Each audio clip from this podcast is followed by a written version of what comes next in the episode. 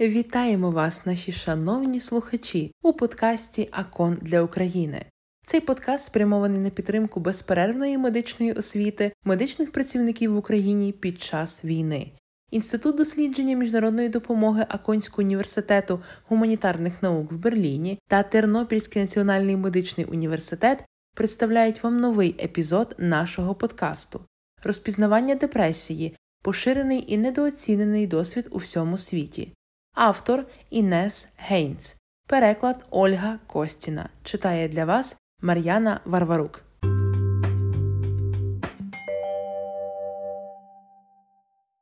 Епідеміологія. За оцінками Всесвітньої організації охорони здоров'я, приблизно 5% дорослого населення у всьому світі страждають від депресії, що становить понад 300 мільйонів людей.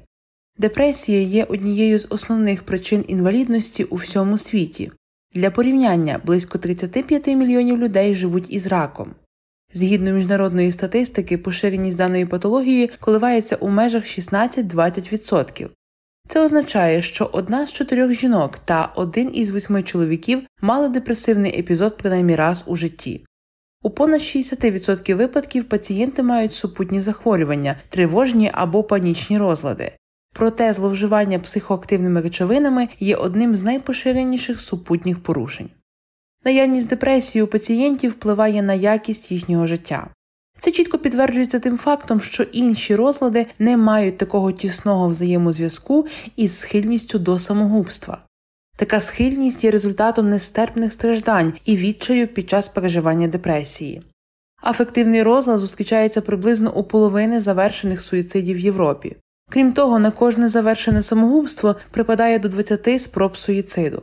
Висока смертність, з якою пов'язана депресія, зумовлена не лише підвищеним ризиком самогубства, але частково може бути пояснена підвищеним ризиком фізичних захворювань і захворювань, пов'язаних із вживанням психоактивних речовин, а також факторами способу життя, до прикладу, нездорове харчування чи паління, які сприяють розвитку хвороби.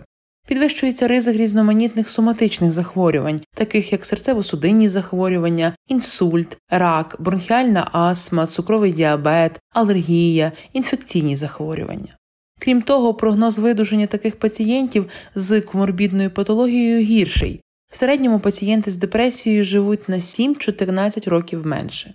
Найбільш поширеною є так звана уніполярна депресія або великий депресивний розлад, який діагностується за наявності одного або декількох великих депресивних епізодів, які зустрічаються у жінок у два рази частіше, ніж у чоловіків.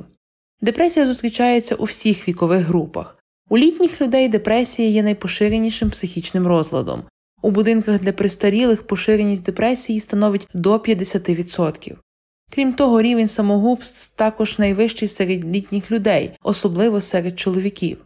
Це також пов'язано з тим, що депресія у людей похилого віку часто не розпізнається, а симптоми пояснюються процесом старіння. Дослідження також показують, що сімейний стан і наявність або відсутність довірчих стосунків є факторами захисту або ризику від уніполярної депресії. Розлучення, овдовіння або відсутність близьких міжособистісних стосунків пов'язані з вищим ризиком розвитку депресії. Депресія та схильність до суїциду часто спостерігаються у підлітків, причому самогубство є другим за частотою причиною смерті. На додаток до високого рівня індивідуальних страждань і втрати якості життя, депресія погіршує національну економіку через витрати у зв'язку з використанням медичної допомоги, низьку продуктивність праці або тимчасову непрацездатність, витратами пов'язані зі смертю у випадку самогубства. Діагностика уніполярної депресії Згідно з останньою 11-ю версією МКХ, яка була випущена у 2022 році, діагноз депресивного епізоду, одноразового або рецидивуючого, ставиться, коли є принаймні 5 симптомів, включаючи хоча б один основний симптом, що присутній протягом двох тижнів або довше. Два основні симптоми: перший депресивний настрій, і другий помітне зниження інтересу або задоволення від діяльності. Порушення настрою має призводити до значного функціонального порушення і не бути спричиненим вживанням речовин, ліків або іншими причинами погіршення стану здоров'я чи його втратою. Додатковими симптомами депресії є знижена здатність зосереджуватися та концентруватися або помітна нерішучість, зниження енергії або втома, психомоторне збудження або загальмованість, значні зміни в апетиті або вазі, порушення сну або надмірний сон, занижена самооцінка або неадекватне почуття провини, безнадія щодо майбутнього, повторювані думки про смерть, суїцидальні думки або ознаки спроби самогубства. На відміну від попередньої версії МКХ, знижена енергія стала додатковим симптомом, а безнадійність була включена, оскільки було встановлено, що вона дуже ефективна в диференціальній діагностиці суб'єктивних депресивних відчуттів від недепресивних. Залежно від інтенсивності симптомів і пов'язаних з ними порушеннями повсякденного життя розрізняють легку, помірну та важку депресію. Депресія все ще часто залишається недіагностованою через низку причин, таких як гетерогенність симптомів, відсутність об'єктивних лабораторних маркерів та часові обмеження, які перешкоджають необхідному дослідженню.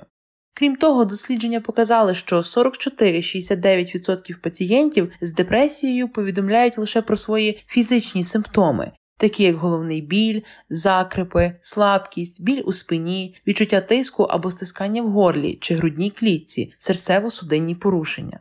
Проте встановлення діагнозу лікарем загальної практики та подальше адекватне лікування значною мірою залежать від симптомів, про які повідомляє пацієнт під час консультації. Тому рівень виявлення пацієнтів, які повідомляють лише про фізичні симптоми, є набагато нижчим в порівнянні ніж тих, хто повідомляє як про фізичні, так і про психічні симптоми. Проблеми діагностики депресії полягають у тому, щоб не виключити діагноз, якщо пацієнт повідомляє лише про фізичні скарги, а також відрізнити депресію від почуття смутку через стрес у відповідь на життєві події. Депресія відрізняється від звичайних коливань настрою та короткочасних емоційних реакцій, що викликані повсякденним життям без будь-якої очевидної причини. Крім того, важливо не применшувати вплив навіть незначних симптомів депресії. Існують скринінгові шкали для виявлення депресії. Шкала WHO5 є валідним інструментом для скринінгу депресії та первинної медичної допомоги. Вона коротка та легка у використанні та складається лише з п'яти запитань. Якщо бал пацієнта менший або рівний 13, це може свідчити про наявний перебіг депресивного епізоду. У таких пацієнтів лікар загальної практики повинен додатково провести наступні опитування. Опитувальник здоров'я пацієнта PHQ-9 це ще одна скринінгова шкала, яка дозволяє визначити тяжкість симптомів депресії, ступінь функціонального порушення та оцінити наявність суїцидальних думок. При встановленні діагнозу депресії слід враховувати розлад настрою, спричинений органічними захворюваннями, а також виключити та лікувати симптоматичну та або ятрогенну депресію.